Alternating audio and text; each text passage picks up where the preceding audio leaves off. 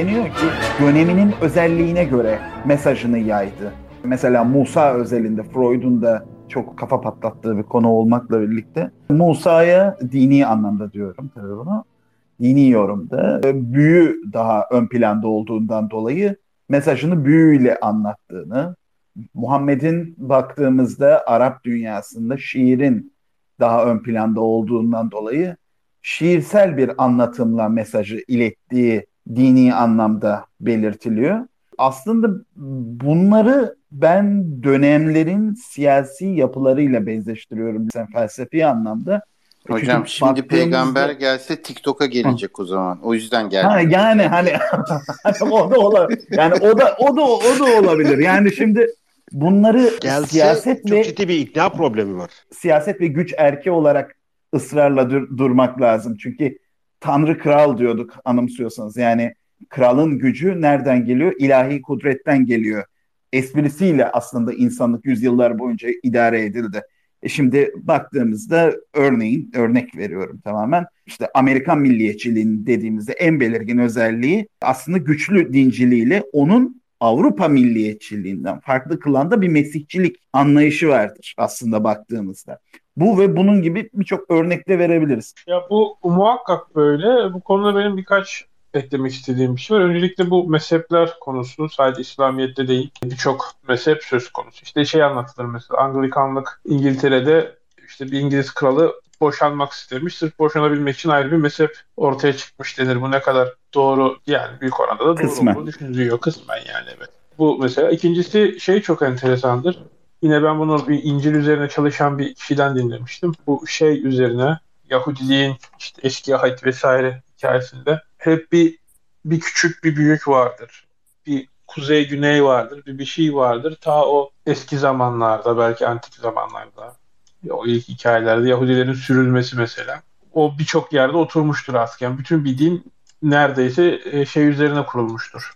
İşte biz sürüldük bir daha sürülmeyeceğiz üzerine kurulmuş gibi de gözükebiliyor ama kaderin cilvesi mi denir ne denir? En büyük katliamlar sürgünlerde hep Yahudilerin başına gelmiştir mesela. Bu muhakkak ama burada esas benim dikkatimi çeken nokta şu. Bu bana çok şey gibi geliyor. Siyah beyaz gibi geliyor. Yani bu dinlerin gelişimi, mezheplerin gelişimi çok ideolojik olarak ya da siyasi olarak ortada ama nedense bir kimsenin bahsetmediği bir sır gibi gözüküyor. Mesela İslamiyet yorumlarken şimdi belki Barış bana kızabilir de İslamiyet'te işte faiz tartışmasıyla ilgili çok şey konuşulur.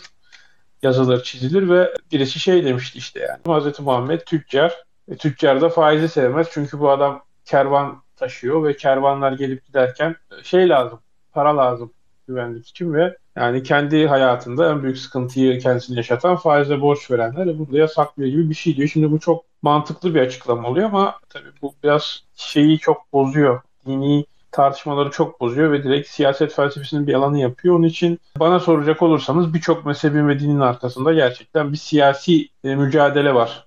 Ama bu biraz alttan alttan konuşulabilen bir şey gibi geliyor bana. Yani öbür türlü zaten dini şeyi direkt biz tarihsel siyaset ideoloji tartışmasına çeviriyorsunuz maalesef. Yani aslında değil mi? Weberian Şimdi, terminolojide gidersek doğru yani bu. Şöyle bir şey var. Bu meseleyi faiz tartışması vesaire çekmeyeceğim. Birincisi faiz yasağı Kur'an'la veya İslam'la gelmiş bir şey değil ta eski Yunan'dan beri gündemde olan bir şey. Orada yeni bir şey getirmiyor. Var olan şeye bir ekleme yapmıyor ve aynı şekilde belki 18-19. yüzyıla kadar ticaretle uğraşana çok iyi gözle bakılmıyordu zaten. Bütün dünyada ticaretle uğraşan, parayla uğraşan insanlar hor görülüyordu ve biraz da aşağılanıyordu. Mertebe sahibi, biraz saygınlık sahibi bir konuma gelmek istiyorsanız ya krala hizmet edeceksiniz ya kiliseye hizmet edeceksiniz. Bu ikisi şarttı.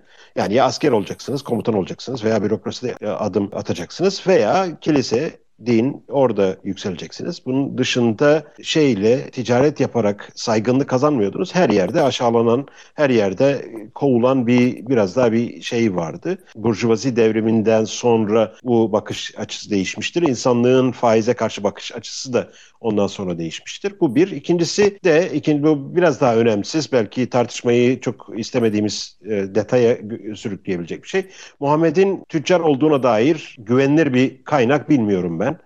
Ve sürekli anlatılır. Sürekli tekrarlandığı için doğru olduğunu varsaymak yanlış bir varsayım. Aynı şeyi şey için de söyleyebilirim. Yani Musa o zaman da büyü çok şey olduğu için büyüyle anlatmış mesajını bilmiyoruz. Yani bunlar çok sonradan aslına değil de olayı hikayeye uydurmak. Böyle anlatmak daha kolay olduğu için uydurulmuş şeyler. Muhammed'in tüccarlığı o anlatıya şey yapıyor. Eğer Muhammed Mekke'deyse ve bu kervanlar vesaire bu anlatının içinde Muhammed'in tüccar olması, orada bir Şam'a gitmesi, Şam'da bir rahiple karşılaşması veya oralardan bir kontak sağlaması, network sağlaması, onun sayesinde bir, bir takım böyle mucizevi, sihirli güçler veya gizli bağlantılara sahip olması o anlatının içinde yer bulabiliyor. Ama bununla ilgili ne tarihsel bir metin ne Mekke şehrinin bulunduğuna ilişkin tarihsel bir kayıt, tarihsel bir evidence, bir şey bulunmuş değil. Dolayısıyla o açıklamayı ben böyle açıklamayı uygun görmüş. Böyle bir hikaye yazılabilir. O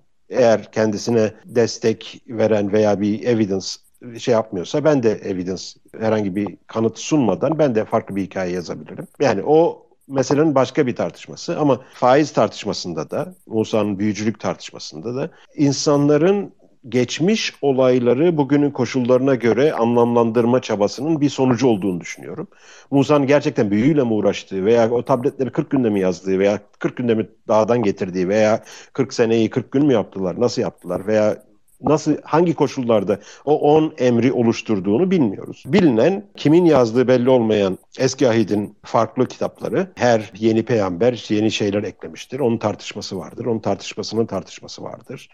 Bu da ilginç bir şekilde Muhammed'in ortaya çıktığı coğrafyaya doğru sürüklenmiştir. O tartışmalarda genel kabul görmeyen veya devlet idaresinin hoşuna gitmeyen fikirleri öne sürenler sürülmüştür. Özellikle Arap Yarımadası'nın kuzey kısmına. Eğer tarihsel çerçevede bakarsak oradan öyle bir aykırı ses çıktı. O dönemde genel devlet merkezi yapının hoşuna gitmeyen fikirlerin derlemesiyle Kur'an'ı karşılaştırdığın zaman çok büyük örtüşme görebilirsiniz.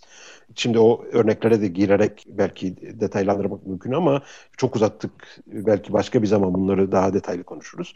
Muhammed'in öyle bir şeyle çıkıp öyle bir tartışmada ya bu işin aslı böyledir benim de fikrim budur veya bana da böyle hani bir soru sorulduğunda ben böyle cevaplarım şeklinde bir ortaya çıkması daha mantıklı geliyor bana. Şeyden hiç bilinmeyen bir Mekke'den öyle bir kervanla çıkıp mesajın ulaştırmasından daha mantıklı kabul edilebilir görüyorum bunu açıkçası. İşin bir de tabii şöyle bir durumu var. İlker Hoca'nın en başından beri belirttiği bir durum var. Yani insanı Tanrı, Tanrı'yı kendi suretinde yarattı derken her inanç kendine göre bunun bir cevabını veriyor. Hepsi de farklı. Fakat inançlar içerisindeki mezhepler veya ezoterik algı, işte mesela Bahayilikten vesaireden bahsederiz kim zaman. Burada işler daha çok karmaşıklaşıyor. Yani o Tanrı'yı tanımlama hatta coğrafi anlamda da değişen bazı durumlarla karşılaşıyor. Orta Doğu örneğini verdin. Sadece Orta Doğu dersek yanılırız. Yani şu an dünyaya hakim olan inanç sistemleri evet belki Orta Doğu'dan çıkmış olabilir ama anlatımlar e, dünyanın çok farklı yerlerinde de var. İşin ilginci hikayeler de birbirine benziyor. Yani İsa'nın o Zodyak'ta 25 Aralık doğumu, 12 Havari hikayesi buna yönelik yüzlerce insan var aslında. Ve hepsinde de aynı. Krishna aynı. Mesela Mitra aynı baktığımızda. Bir de böyle de bir durum söz konusu dünyanın farklı yerlerinde hemen hemen aynı durumlar. İşte 12 havari, suyun üstünde yürüme, ölüleri diriltme. Sanki dünyada böyle bir durum olmuş bir anda sanki ve hepsinde de bir 12 takipçi. Biri onu satıyor, biri onu ihbar ediyor. Ya aslında şey gibi de geliyor bana ne bileyim örneğin Amerika yerlilerinin mitolojisi hiç buna benzemiyor bir yandan ya da Hı. İskandinav mitolojisinde de çok böyle örtüşmeler olmayabiliyor. Tabii orada yani belki de Orta Doğu vurgusu o kadar e, tesadüfi olmayabilir. Tekrarlayan bir patern var. Ne bileyim işte Nuh tufanına ilişkin hani çok benzer şekilde çok bilinen örnekler bunlar. İşte Sümer inanışında da işte e, hoca bahsetti ya insanlar çok gürültü yapmış. Enlil'in de kafası şişmiş bir sel göndermiş ki bunlar işte gürültü kessinler falan diye. Ama ortada selle ilgili bir şey var. Yani buzul çağının, son buzul çağının çözülüşü aslında Orta Doğu'da da değil aslına bakarsanız. Mesela Kuzey Amerika'da da benzer çok devasa sellerden bahsediliyor aynı dönem içerisinde o sel e, anlatısının tekrarlanmasına sebep olmuş. Ama onun haricinde ihanet de çok insanlıkla iç içe bir kavram zaten. İhanet e, diğer anlatılarda çok bu kadar insan hikayesinde olduğu kadar kuvvetli yer bulmasa da ne var diğer e, inanış modellerinde, sistemlerde trickster god denen bir kavram var mesela. Hilebaz tanrı. Yani bu Navarro yerlilerinde aslında coyote e, hilebaz bir tanrı. Ama onun yaptığı bir takım karışıklıklar, kaos, dünyada bir şeylerin alt üst olmasına ve o alt üst olmadan da insanın ortaya çıkmasına falan neden olabiliyor gibi. Şimdi bu anlatı mesela bu kozmogenez anlatısı hani dünya ve insanlık nasıl ortaya çıktı farkındaysanız çok tanrı, tek tanrılı dinlerde, Semitik dinlerde pek karşılığını bulmayan bir anlatı biçimi gibi de geliyor bana. Bir çeşitlilik de var bir yandan elbette. Bir de hocam şeyde özellikle yazıya geçirilmemiş hikaye anlatılarında kulaktan kulağa veya nesilden nesile aktarılan hikayelerde şöyle bir genel trend var. Genel eğilim var. İnsanların eğilimi. Bu hikayeyi olabildiğince abartıp mitolojikleştirmek. Yani adam uzun boyluysa önce 2 metre oluyor. Sonra 5 metre oluyor.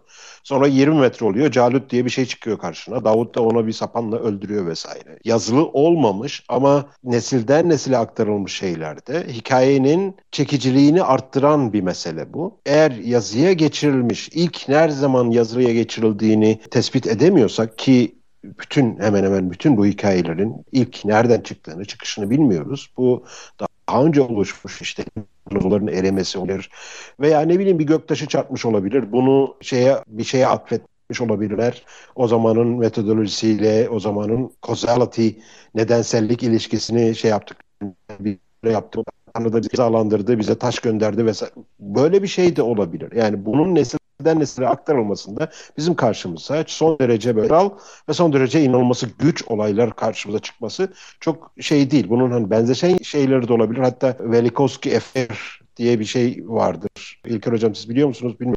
Konuyu araştırdınız mı? Bu, Duymamıştım. Velikovski 1940'larda 50'lerde çok prestijli bir yayın evinden bununla ilgili bir kitap çıkartıyor. Bilim dünyası ayağa kalkıyor bütün fiziksel hatta Einstein'la falan yazışmaları vardır. 80'lerden sonra tamamen kaybolan kaybolup giden bir figür. E- eğer şey yaparsanız bunun üzerinde e, ciddi tartışmalar. E- eğlencelidir de. Üzerinde böyle 7-8 tane kitap okumuştum. Velikovski'nin kendi kitabı da dahil. Biz hep tarihsel anlatıyı şey yaparken gökyüzünün bu andaki oluşumunun lineer bir şekilde çok değişmeden olduğunu 5000 sene önce, 10 bin sene önce hiç büyük değişiklik olmadığını varsayıyoruz ya bir büyük bir değişiklik olduysa o zaman işte Mars, Venüs, Satürn gibi şeyler devreye giriyor. Onların arasından bir Mars koruyucu şey oluyor. Satürn şeytan oluyor. O bize saldırıyor, dünyaya saldırmaya çalışıyor. Mars önüne geçerek onu şey yapıyor. Oradaki o hatta şeyde Türk bayrağındaki o ay yıldız hikayesi de aslında ay değildir. O Mars ve Venüs'tür. Oradaki yani bu mitolojik Hilal'in şeyi bizim bugünkü aile hiçbir alakası yoktur. Mitolojik olarak Hilal'in insan şeyinde e, mitolojik bir sembol haline gelmesinde. Tabii yani 100 sene önce değil bu olay. Hilal e, çok uzun zamandan beri kullanılıyor. Oradaki iki gezegen Mars Venüs olması lazım. Buna benzer şeyleri yani Velikovski o zamanlarda böyle dile getiriyor. Bu tarz şeyler olmuş olabilir. Bununla ilişkin bilimsel anlamda elimizde şu olmuştur diyebileceğimiz bir kanıt yok. Ama şunu biliyoruz genel trendten insanların arasında söylene gelmiş hikayelerde abartı çok mümkün hatta daha mümkün ve o tarz hikayelerde Hocam şöyle söyleyeyim payını... ben LeBron James 3000 yıl evvel yaşasaydı kesinlikle mitolojik bir figürdü şu anda. Evet. Heh, onu şey yapıyorum. Başka bir şey daha şey yapacağım. Burada hani yazılı olarak kaynak olduğu için şey yapıyoruz. Kur'an'ın ikinci chapter'ında çok basit bir yaratılış hikayesi anlatılır. Başka yerlerde tekrar edilir.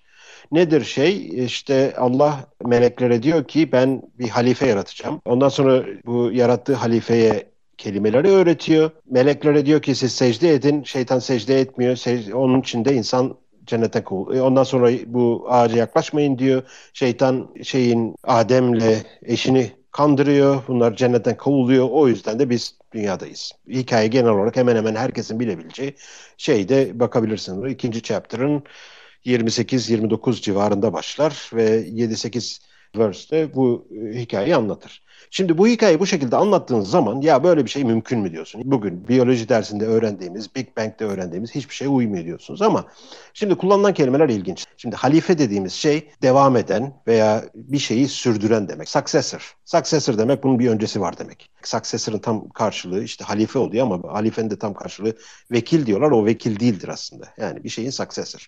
Şimdi successor, vekil daha öncesinden ne yapıyormuş? Orada kan döküyormuş. Melekler diyorlar. Orada kan dökecek birisinin şey. Bu successor'ın öncesi kan döküyormuş. Biraz önce benim bahsettiğim hayvanlar arasındaki o şiddet ve şiddetten farklı bir çözüm olmama. Şiddetten farklı bir çözüm geliştirmek için dil öğrenilmesi gerekiyor. Bu da Tanrı'nın Adem'e kelimeleri öğretmesi demek. Bu language aşamasını gösteriyor. Language aşamasından sonra melekler nasıl Adem'e secde ediyor? Meleki eğer siz o kralın elçileri vesaire kanatlı elçileri falan olarak anlarsanız bir secde teatral olarak etkileyici oluyor. Anlatım olarak kolay oluyor ama çok bir mantığı olmuyor.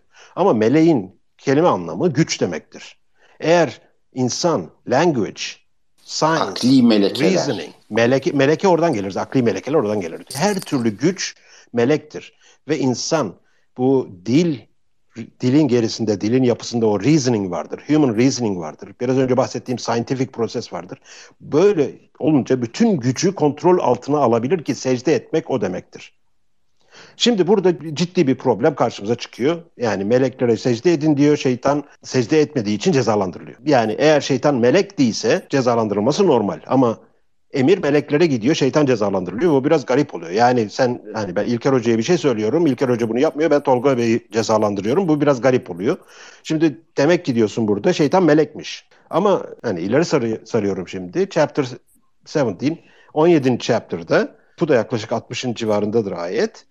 Orada da diyor ki kâne minel cinni. Şeytan cinlerdendi diyor. Şimdi bir anda hikaye değişiyor. Ya bir tutarsızlık var ya burada aklına estiği gibi söylemiş ve bu kitap okunmaya de, değmez. Ya da burada bir ince bir detay var bizim atladığımız. Şimdi o ince detay ne olabilir? Yani cin nedir diyorsun? Cin ortalıkta fazla gözükmeyen demek.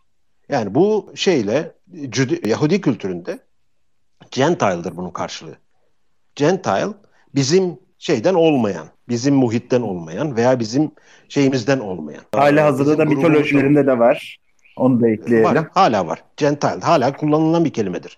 Yahudi olmayan kişiye Gentile derler. Gentile ile cinin kökünün aynı olmasından bahsediyorum. Ki cinin kökü genle de alakalıdır. Şimdi oraya bir öyle bir şey atayım. Orayı çok fazla çünkü o biyolojik tarafına çok fazla girmeyeceğim ama benim esas derdim melek ve şeytanla. Şimdi melekleri kontrol altına aldı bilimsel şeyle. Şeytan ne oluyor? Melek mi cin mi? Şimdi şeytan aslında burada hem melek hem cin olabilmesi için insanın kontrol altına alamayacağı ve insanın kontrol altına almakta zorlandığı bir şey olması lazım. Yani insana isyan eden. Bu da human nature'ın bir kısmı. Biraz önce bahsettik.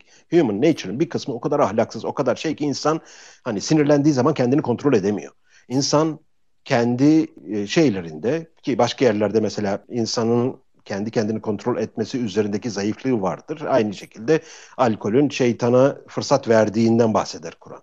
Şimdi bu doneleri birleştirirsek melek ve şeytan dediğimiz şeylerin aslında öyle kanatlı, ateşten yaratılmış falan filan şeyler değil. İnsanın kendi içinde olan özelliklerinin bir yansıması olarak okuduğunuz zaman hikayeyi it makes more sense. Yani şeytan dürtüyor insanı veya insanın o kontrol almasın almakta zorlandığı o human nature, insan doğasının bazı kalemleri, insan doğasının o işte açgözlülük, hırs, ne bileyim bu yani pozitif olarak da kanalize edilebilen, negatif olarak da kanalize edilebilen veya kontrol edilemeyen faktörlerin hepsini şeytan olarak biz eğer resmedersek mitolojik şeyde insanları ikna etmek daha kolay oluyor. Şeytan seni dürttü, sen bunu öldürdün. Şeytan seni dürttü, bunu çaldın. Yani sen bunu yani sen aç gözlüğünden dolayı çaldın vesaire biraz daha çetrefilli oluyor. Şeytan diyor ki biraz da zor oluyor.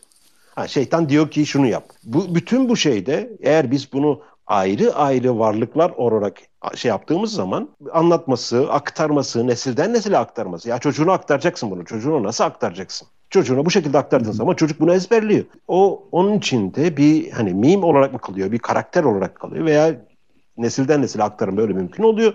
Bunun üstüne fazla kafada yormadığın zaman da ya böyle saçma hikaye mi olur diyorsun ama neyse hadi itiraz etmeyelim Allah çarpar diyorsun, şeytan çarpar diyorsun, bir şey diyorsun.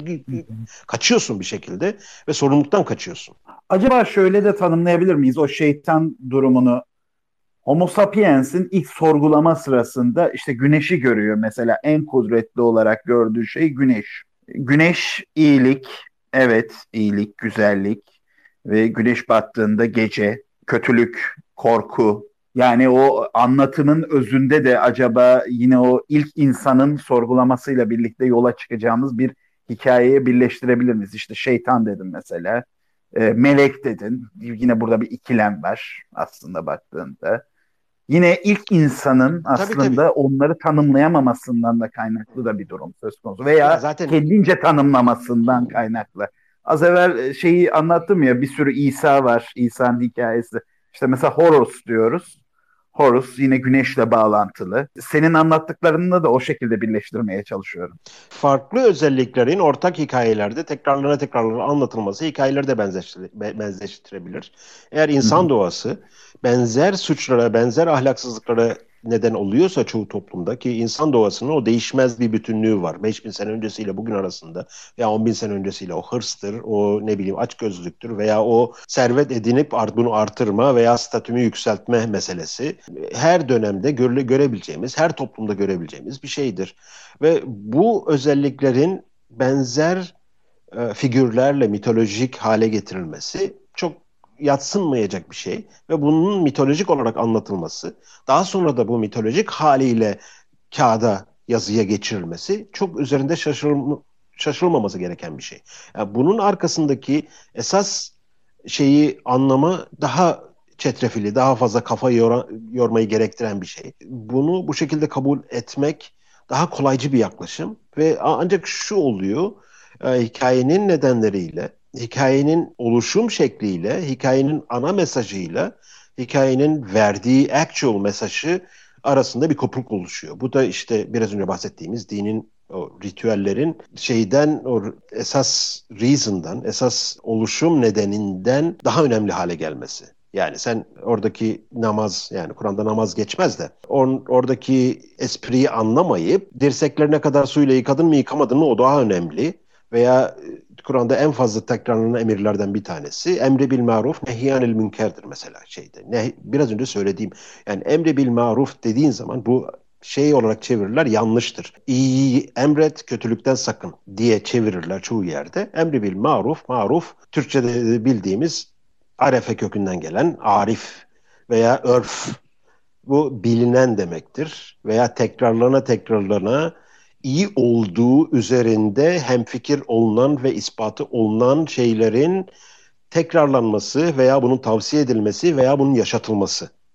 Şimdi bu biraz önce söylediğimiz ahlaki meseleyle yani ahlak bir temel olacak dini onun üzerine koyabileceksin. Dini alta koyup herhangi bir ahlak olmadığı zaman bir anda bocalıyorsun işte. Kıyamet bazlı ahlak oluyor senin ideolojine, senin inancına uymayan herkese her türlü ahlaksızlığı yapabilirsine kadar götürüyor işi. Ama ahlakı temele koyduğun zaman ki ben onu anlıyorum emri bil maruftan yani bilineni, o ahlaklı olanı şey yapan en fazla tekrarlanan emirlerden bir tanesidir. Ama bugün hani İslam'ın beş şartının arasına da konmamıştır. O beş şartı klasmanda nasıl değerlendirdiler bilmiyorum. Nasıl soktular. O ilk top 5'a girememiş. Nedense. Yani oruç bir sefer geçer. O girmiş. E, emri bil maruf çok fazla bir şekilde geçer. O girememiş mesela. O çok ciddi bir şeydir. Yani buradaki o biraz önceki söylediğim ahlak anlatısıyla örtüşen bir mesaj olduğu için bunu tekrarlıyorum. Şimdi bu tarz şeyleri ana mesajı unutturuyorsa eğer ritüel, mitoloji ve dini öğreti din çok tehlikeli bir şey haline geliyor ve afyon haline geliyor. Ama esas kaynağında, esas bu meselenin aslında bilimde de, dinde de, felsefede de yani belki bu üçünde de en başta söylediğim o ilk şey var diye bir endişe ve korkunun aşılması. Diğer taraftan da dış dünyanın anlaşılması, o merak, o curiosity'nin giderilmesi için kullanılırsa her üçü de son derece faydalı olabilecek bir kurum diyeyim artık. Social construct veya kurumsallaştığı için bilim veya din. Ama tersi yönde olduğu zaman bilim de çok ters sonuçlar bile e, verebiliyor ki 20. yüzyıl bunun çok ciddi kanıtıdır. Bilim adına neler yapıldığına ilişkin. Hiç tekrarlamaya gerek yok. Din adına yapılan katliamlar ve ahlaksızlıklar ve vicdansızlıklar ve cinayetler ve onun da savaşlar, onu da hiç tekrarlamaya gerek yok. Yani bu her ikisinin de öyle bir çok tehlikeli bir yerde durduğunu düşünüyorum. Yavaş yavaş kapatmak istersek çünkü 3 saate mi yaklaşıyoruz ya? Hocam kapatalım. Sadece şeyi bir çağrışım paylaşayım sizinle. E, şeytan dürtüyor dediniz evet. ya. Dürtü diye bir kavram var zaten. Hı hı. Dolayısıyla hani siz aslında melek kavramını akli melekeler gibi insanın bir takım kendini yönetebilme, denetleyebilme kapasitesini oluşturan unsurlara gönderme içinden okuyorsanız hı hı. dürtü kavramı da o anlamda. Çünkü akli melekelerin şeyi alameti farikası dürtüleri denetleyebilmekle ilgili. Yani o antagonizm evet. orada var aslında. Evet o ee, kontrol Psikik boyuta meselesi. geldiğimizde. Evet evet. E, insan sadece içinde değil dışındaki olan yani melek daha kapsamlı. Yani rüzgar da bir melek, elektrik de bir melek veya yer çekimi de bir melek. Yani insanın kontrol altına alabildiği veya en azından scientific inquiry dediğim o bilimsel bir çabayla bundan faydalanabilir. İnsan rüzgar kontrol altına alamıyor ama ondan enerji üretebiliyor veya yer çekimini şey yapıyor ama oradan işte uçağı uçurabiliyor eğer bunun Hı-hı. üzerinde tefekkür et, bunun için düşünebilirse. Onu söylemeye çalıştım. Evet bir de tabii şey de kafa açıcı bir kavram olabilir. Inner demons diyorlar ya İngilizce'de. Evet. Yani evet. control your inner, inner demons evet. falan gibi. Orada aslında çok iyi içeride bir şeye gönderme var. Yani insanı içkin olan böyle dışarıdan bir unsur, plastik sonradan eklenen bir unsur değil de bir şeytan var ve bana bir şey söylüyor gibi değil de o zaten içindeki sana ait bir şey gibi. Ve e, aslında bütün o hani çizgi filmlerde falan bile karikatürize edilen o işte sağ omuzda melek belirir, Homer Simpson'a bir şey söyler, sol omuzda şeytan başka bir şey söyler. E, aslında orada tarif edilen şey bir psikik bir çatışmadır Bizim çatışma dediğimiz bir çelişkiyi yaşıyordur. İki ayrı şeyi birden aynı anda arzu ediyordur bu kişi. Yani hem iyi biri olmayı arzu ediyordur hem de öfkelidir ve işte bir intikam almayı arzu ediyordur. Ama işte ne bileyim rahmetli ninesi aklına gelir işte çocuğum hep şöyle yap falan demiştir. Ya iyi olmak da istiyordur ama bir takım dürtüleri de vardır. Ve o antagonizma, Tolga Hoca'nın da tarif ettiği o antagonizma dışarıda değil bizzat içeride olan işte Freud'un da tarif ettiği antagonizma aslında. Hocam ağzınıza sağlık diyeyim. Yavaş yavaş kapatalım. E, kapatalım yavaş yavaş. İyi geceler dileyelim. Güzel bir sohbet oldu. Aslında daha devam da ederdik ama çünkü bu konu bitmez. Çok geniş bir konu çünkü. Ama güzel bir sohbet oldu. Hem İlker hocama sana ve Ludwig'e aynı zamanda değerli dinleyenlere de teşekkür ediyorum. Dinleyenlere ben de teşekkür ediyorum. İki tane özrüm olacak. Bir tanesi çok arada fark edemedim ama söz almak isteyenler oldu. Anlayışınıza sığınıyorum. Biz daha önceden bazı tatsız tecrübeler yaşadığımız için çok yakından ve önceden planlamadığımız konuşmacıları on the spot dahil etmiyoruz. O açıdan anlayışınıza sığınıyorum. Diğer yandan dediğim gibi 70'e yakın soru geldi. Onların da bir veya iki tanesine ben cevap verebilme fırsatı buldum. Daha fazla fazla kişisel olarak bana yönelik sorular fazla olduğu için bu sohbeti bölüp tamamen daha da domine etmek istemedim. Belki biraz fazla konuştum ama sonda bir şey söyleyecektim unuttum. Adem hikayesinde Adem'i bir kişi olarak değil de çoğul olarak alırsak çünkü şeyin Arapçanın bir özelliği vardır. Arapçada iki tesniye dediğimiz şey çoğul değildir. Üç çoğuldur. Biraz önce anlattığım hikayede biraz Arapça bilen varsa onlar da çek edebilirler. Hikaye zaten bir noktadan sonra ikili zamirden çoğul zamire döner. Bu da muhatabın iki kişiden fazla olduğu anlamına gelir ki orada bahsedilen sadece Adem ve eşidir. İsim olarak da bahsedilmez zaten. Yani orada Adem'i kişi olarak değil de insanlık olarak anlamak çok daha mantığa yakın gelecektir. Bunu söylemeyi unuttum. Onun dışında İlker Hocam son sözü size bırakayım. Biz çok istifade ettik siz bulunmanızdan. Biraz da tahminimizden daha uzun oldu. Ya estağfurullah ben de çok konuştum biraz işgal ettim sohbeti. Yok, Kusuruma bakmayın artık.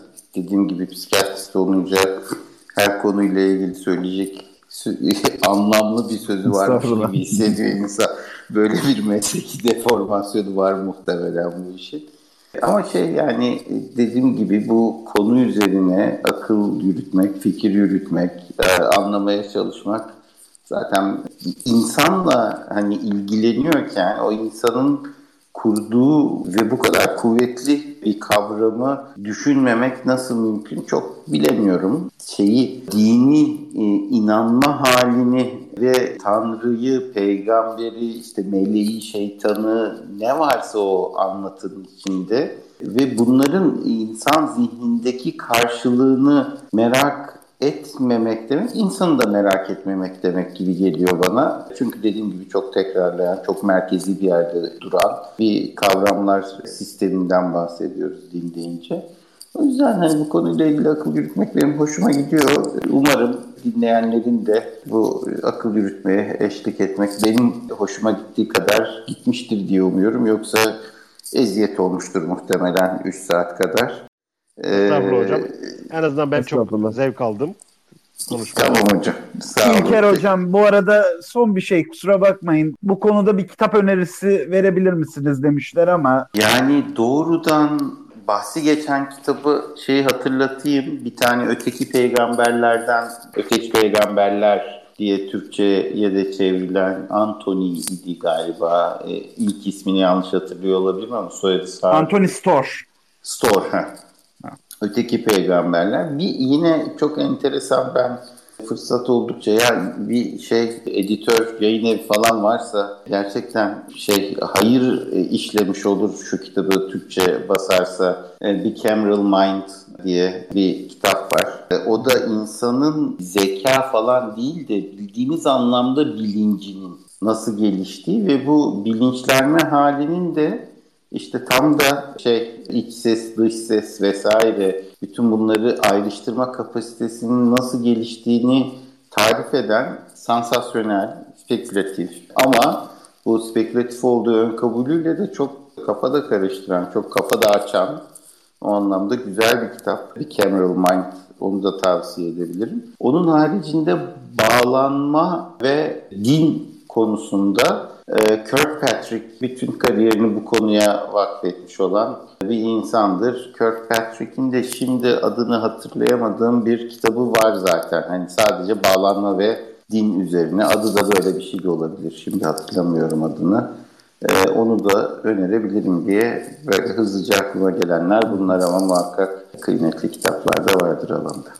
Ben hemen iki tane çok çabuk okunabilecek ve genel olarak bu konudaki literatürün belki önünü açabilecek. Kendi anlamında da bu şeyde ilk başladığım, okumaya başladığımda çok beni etkileyen ve onun dipnotlarından farklı kaynaklara ulaştığım iki tane kaynak var. Bir tanesi Muhammed İkbal'in The Reconstruction of Religious Thought diye yaklaşık 100 sene önce yazılmış kitabı. 6 bölümden oluşan bir kitap ama çok ufuk açan bir kitap. Diğeri de Robert Wright'ın Evolution of God. Özellikle dinler tarihi ve kültürel evrim diyeyim çok beğendiğim bir kavram değil ama Evolution of God o açıdan çok çabuk okunabilecek. Hani plaj kitabı diyebileceğim veya uçak kitabı diyebileceğim. Uçakta alıp okuduğunuz zaman kimsenin böyle yüzünüze garip garip bakmayacağı kitaplardan bir tanesi. O ikisini ben de hemen tavsiye edeyim. Şu anda aklıma gelenler bunlar. Onun dışında 7 dakika sonra 3 saati tamamlıyoruz. Herkese çok teşekkürler. İlker Hocam yine bekleriz. Tekrar ederiz bu tarz şeyleri çünkü bayağı bir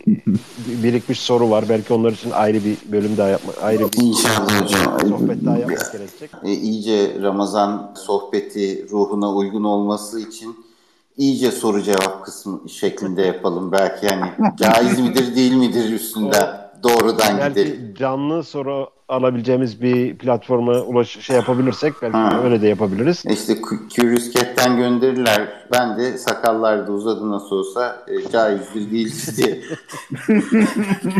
Ha, sakızla oruç tutabiliyorlar mı hocam? En son onu size soralım. O soruyla kapatalım madem. Ya bana kalsa tutmasınlar kardeşim. Bu kadar olduysa içine tutma hani. hani tu- ne diyor, yiyecek misin sakız çiğneme sen? Tutma. Yan- kadar ya- önemliyse Yan onlar her zaman ilgi çeker. Eğer sakız önemliyse sakızı tercih edin. Oruç önemliyse orucu tercih edin. Gönlünüzde içinizde ferah olsun diyelim. Herkese çok teşekkürler. İyi sahurlar mı diyeyim? Saat kaç orada? Bir oldu. bir Hayırlı Ramazanlar. En en azından teravihi bizimle birlikte şey eda ettiler. evet. Evet iyi Ramazanlar. İyi Ramazanlar. İyi Ramazanlar. tabii. İyi Ee, Ramazanlar. Çok teşekkürler dinleyenlere. Size de davet için teşekkürler. Görüşmek üzere. Bay bay.